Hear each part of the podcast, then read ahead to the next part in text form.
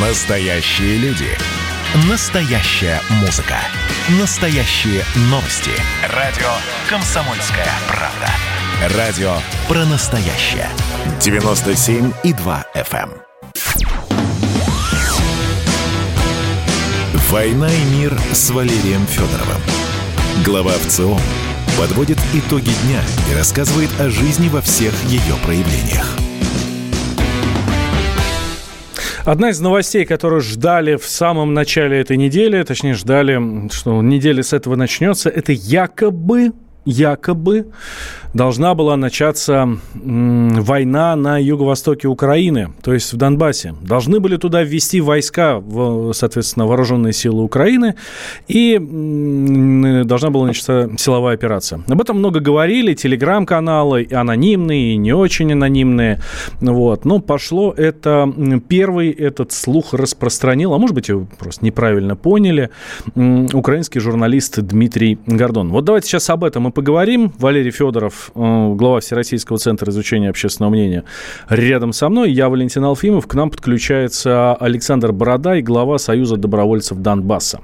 Александр Юрьевич, здравствуйте. Добрый день. Александр Юрьевич, добрый вечер уже. А, Привет, Скажите, да, это вечер. была утка? Это была утка?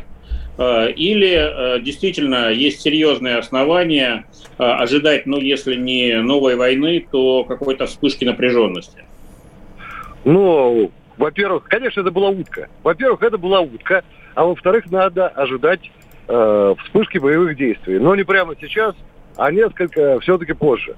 Что касается заявления Гордона, то это, на мой взгляд, был обычный рекламный ход, связанный с выпуском его знаменитейшего фильма про ЧВК «Вагнер». Ну вот и все. Это обычная реклама. Алло. Понятно. А, Что да, спасибо. обострения на Донбассе, то, в принципе, оно весьма вероятно. Я полагаю, что оно может начаться не раньше второй половины апреля. Так, а почему не раньше? Потому что распутятся обычные климатические условия. Сейчас в наступление идти практически невозможно. Все увязнет в грязи.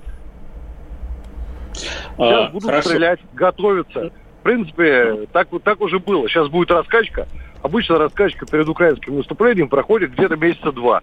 Вот сейчас они раскачивают ситуацию, сосредотачивают силы, средства, э, технику, ГСМ, готовят госпиталя. Все это происходит действительно. Все, вот все признаки вот эти, все они видны. В принципе, могут а решиться а и нанести удар. А зачем все это нужно? Украинской ну? А затем, что другого выхода у них уже практически не остается. Я имею в виду под ними, естественно, не украинский народ, да, не малоросов там каких-то. Я имею в виду президента Зеленского и всю его гоп-компанию. Других вариантов нету. Минские соглашения, Минск-2, очень логически подошел к своему концу. Все понимают, что все, в том числе и Запад, в том числе и Западная Европа, прекрасно понимают, что Минск-2 не выполняется прежде всего Украиной. Прелесть Минска-2, да и, собственно, Минска-1 в том, что Украина находится перед дилеммой. Если они начинают выполнять Минские соглашения, то для них, для существующей на нынешней Украине политической системы, системы это конец. Если они не начинают выполнять, то, соответственно, тоже все видят, что они никакого отношения к выполнению Минских соглашений не имеют. Поэтому Украине нужна маленькая война. Конечно, лучше победоносная. Тем более Зеленский на маленькую победоносную войну очень многое спишет, да еще попытается на этом поднять свой очень сильно упавший рейтинг. Но их устроит в принципе даже не очень победоносная или немного не победоносная война. Главное, чтобы не захватили слишком много у них снова территорий. Но в ходе этого, после вот этой маленькой непобедоносной войны, можно будет попросить у Запада новую помощь, добиваться новых санкций против России. И вообще им бы хотелось сделать какой-то такой Минск-3, где Россия была бы стороной конфликта. Вот это их идеальная история. Александр Юрьевич, но э, мне вот вспоминается Ильф и Петров про финансовую пропасть, э, где они шутили, что это самая глубокая пропасть, в нее можно падать всю жизнь. Вот так и да, с. Минском вот э, 7 лет уже не выполняют, а что мешает не выполнять еще там года 3, скажем? Э, тем более президенту Зеленскому, который э, уже два года, если я не ошибаюсь, э, эквилибристикой занимается, э, приходил он отнюдь не как ястреб, наоборот, во многом как голубь, по крайней мере, противопоставлял себя предыдущему президенту Ястребу Порошенко, который эти соглашения и заключил, и де-факто отказывался их выполнять.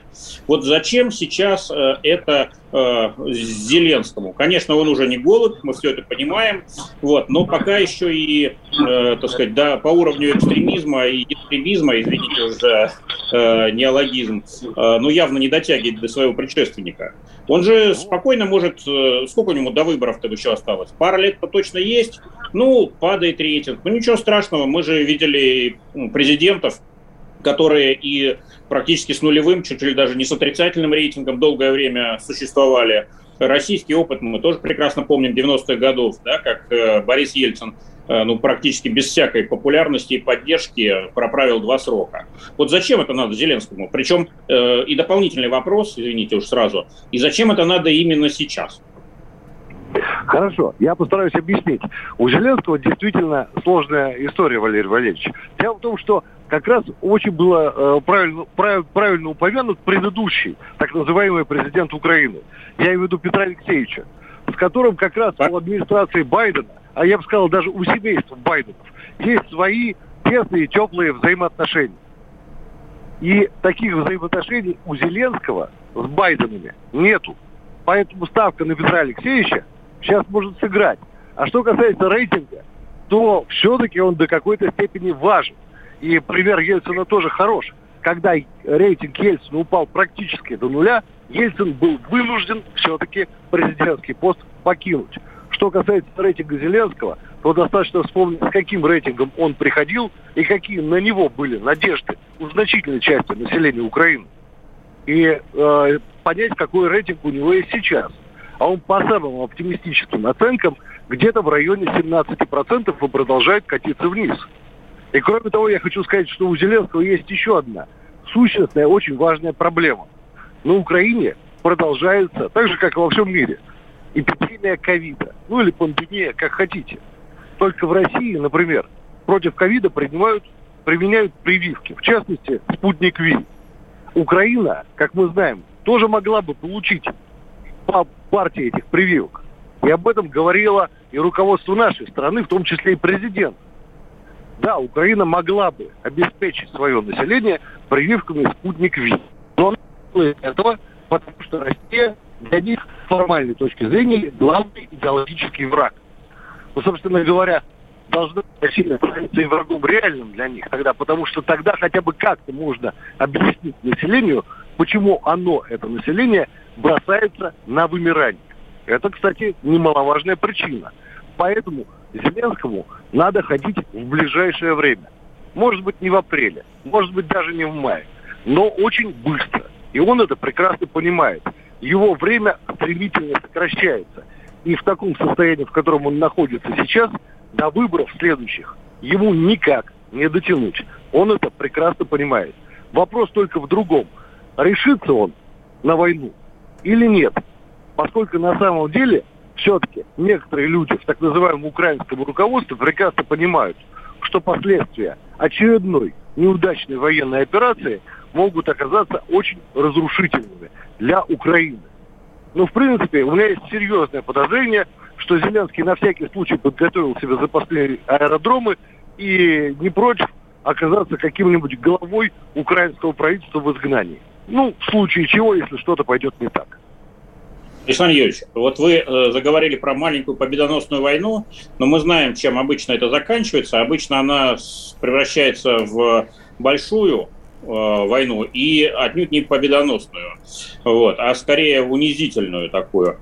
Вот, никаких успехов, э, как правило, тут снискать невозможно. У нас есть собственный опыт, это так называемая Первая Чеченская война, да, конец 94 -го года, тоже хотели быстро, значит, э, восстановить э, суверенитет и порядок федеральный. Ну вот закончилось все, конечно, трагедией, которая длилась очень долго. А вот какие вообще шансы на то, что война может стать маленькой и победоносной? Насколько это реалистичный расчет э, киевских руководителей? Неужели они не понимают, что все это приведет, ну, скорее всего, я не знаю, не профессионал, вам здесь виднее, э, к очередному унизительному поражению? Расчет, на, э, расчет есть определенный. э, расчет этот строится на том, что Россия не захочет, не сумеет, не решится вмешаться в ход событий на Донбассе. Дело в том, что республики Донбасса очень невелики по территории. Линии обороны при этом достаточно растянуты, корпуса невелики по численности. Одним словом, они рассчитывают на то, что сконцентрировав большое количество войск, техники, э, имея колоссальные на местах прорывов, их будет явно совершенно несколько, колоссальное преимущество и в живой силе, и в технике, они сумеют рассечь территорию республик на несколько частей и выйти на границу с Российской Федерацией. Быстро и ее, то, что называется, перекрыть. Такой расчет существует, действительно. А, и главное, э, главный их страх э, заключается в следующем. В том, что Россия все-таки вмешается вмешаются российские вооруженные силы, ну и, буду говорить честно, и российские добровольцы тоже успеют вмешаться в эту ситуацию успеют перейти границу и, соответственно, встать на э, защиту республик Донбасса тем более, что на сегодняшний день значительная часть населения Донбасса это уже граждане Российской Федерации. Да, 400 тысяч, 400 тысяч, да. А, блин, бл... Даже 600 тысяч я встречал оценок. Вот. А, Александр Юрьевич, Валерий Валерьевич, вынужден прерваться на две минуты буквально. Сразу после вернемся. Александр Бородай у нас в гостях, глава а, Союза добровольцев Донбасса. Говорим про обострение на Донбассе. Вообще, зачем разжигают войну на юго-востоке Украины? Публицистка, комсомолка и просто красавица Диана Кади с пристрастием допрашивает главных ньюсмейкеров страны. В конце каждого выпуска спорщики заключают пари на главные темы дня. Что получит победитель? Скоро узнаете. Азарт, инсайды, разговоры шепотов и на повышенных тонах. Все это программа «Пари с Дианой Кади». Слушайте каждый вторник в 6 часов вечера по московскому времени на радио «Комсомольская правда». «Война и мир» с Валерием Федоровым. Глава ВЦО подводит итоги дня и рассказывает о жизни во всех ее проявлениях – Возвращаемся в прямой эфир. Валерий Валерьевич Федоров, я Валентин Алфимов. У нас в гостях Александр Бородай, глава Союза добровольцев Донбасса. Говорим про обострение на Донбассе и что там вообще сейчас происходит. Ну, что мы знаем абсолютно точно, что количество обстрелов увеличивается, они ежедневные, и ежедневно, если не гибнут, то как минимум страдают люди. Ведь так, Александр Юрьевич? Да, конечно, гибнут. Почему ежедневно? Ежедневно гибнут может быть, иногда не очень большое количество людей гибнут, там один человек, два человека, но гибнут э, бойцы. Э, наши бойцы на Донбассе гибнут практически каждый день, практически без исключения сейчас. Обстрелы весьма весьма интенсивные на разных направлениях. Э, так что, да, к сожалению, корпуса народной милиции и Донецкой, и Луганской несут потери. Регулярно. Александр Юрьевич, вот вы сказали, что, по сути, ставка э, значит, украинской стороны, она на Блицкрик сейчас, да, да? то есть выигрыш да, времени, как, как можно быстрее дойти до границы и предотвратить э, очередной, как сейчас говорят, северный ветер. Да, конечно. А насколько эта ставка реалистична? Неужели возможно повторение известной операции хорватских вооруженных сил, да, кажется, это был еще 90 шестой год, да, где буквально в течение пары дней э, значит, была э, рассечена и э, оккупирована вся территория так называемой сербской краины. Да, то есть это место компактного проживания сербов на территории Республики Хорватия. Украинские стратегии, идеологи очень часто ее вспоминают. Вот. Э, как вы считаете, насколько это возможно в современных условиях? Конечно, я говорю уже не о Хорватии, а о Донбассе. Я не берусь э, выступать в качестве Авгура и давать точные предсказания. Я могу сказать, что, конечно, корпуса народной милиции будут драться. Другое дело, что э, растянута линия боевого соприкосновения, не так много людей на первой линии, и поэтому, к сожалению, прорывы теоретически возможны. И это приходится признавать. Э, положение не, вовсе не такое простое, как казалось бы. Сказать, что положение республик прекрасно и удивительно, нет, это не так. На самом деле в республиках очень ощущается усталость от постоянной войны, И, конечно, ощущается э, некоторое падение духа, связанное с отсутствием образа будущего. Дело в том, что республики создавались, вот это редкий случай, когда государство, государство, целых два государства, пусть и не признанных, создавались четко определенной целью. Цель существования и Донецкой, и Луганской народных республик очень проста. Вхождение в Российскую Федерацию. Семь лет прошло, да, сделаны большие, серьезные, очень важные качественные шаги по интеграции Донбасса в Россию. Это шаги абсолютно реальные. И паспортизация только один из них. Есть экономическая интеграция, и политическая интеграция тоже присутствует. Но при этом до сих пор Донбасс не является частью Российской Федерации. Так же, как, например, стал частью Российской Федерации Крым, сегодня празднуется седьмая годовщина с того момента, как Крым стал частью России. Вот Донбасс, Донбассу этого добиться пока не удалось. Ощущается э, определенная усталость населения от этого. Очень многие люди покинули Донбасс, я имею в виду и Луганщину, и Донеччину, и переехали жить в Россию. Поэтому действительно положение в республик и экономическое – и внутриполитическое, и военное весьма и весьма непростое. Ну, конечно, корпуса будут драться. И я думаю, что все-таки продержится. Продержится до тех пор, пока не получит помощь и поддержку. А эта помощь и поддержка точно придет? Я могу. Я не государственный чиновник. Поэтому я могу говорить только о тех людях, которых я имею право представлять. Я могу говорить только о добровольцах. Добровольцы, да, придут. Обязательно мы придем. Что касается поддержки со стороны государства, то тут э, я вынужден промолчать, хотя могу сказать, что я искренне надеюсь на то, что помощь и поддержка будет оказана.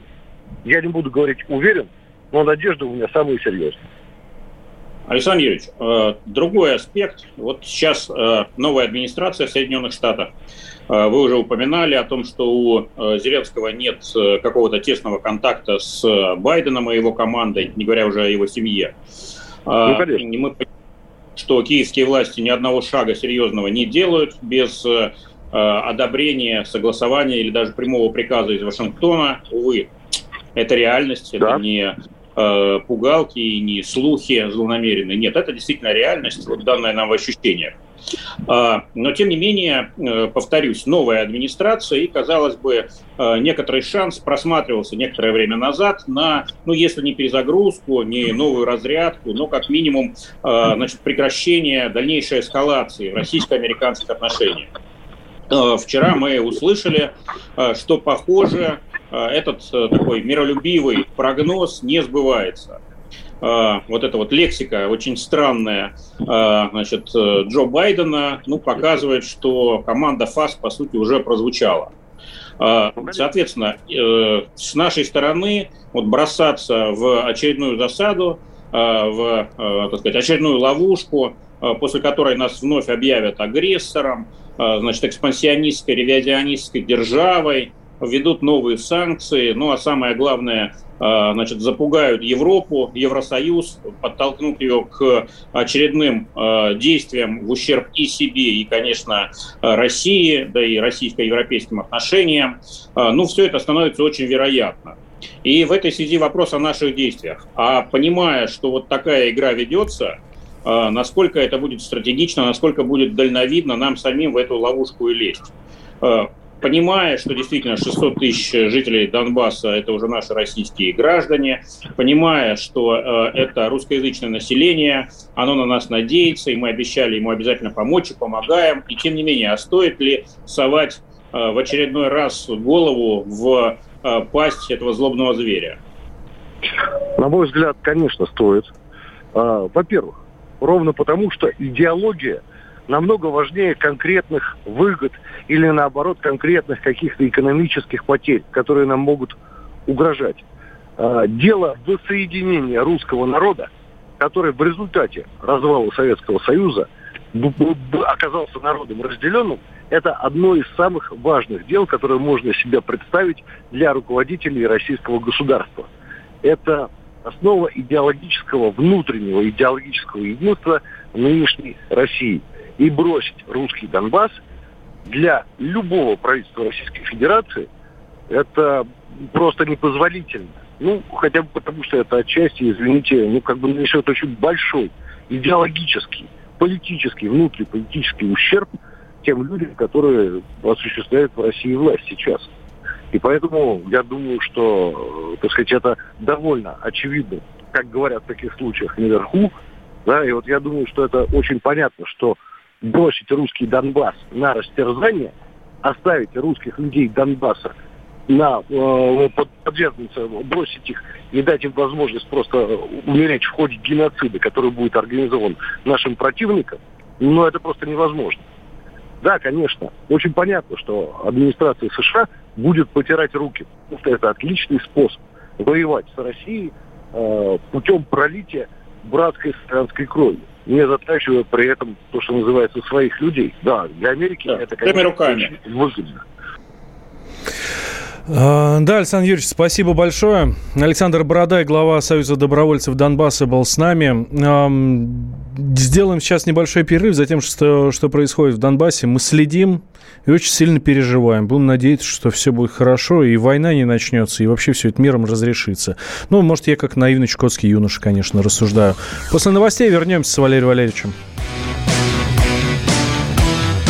«Война и мир» с Валерием Федоровым.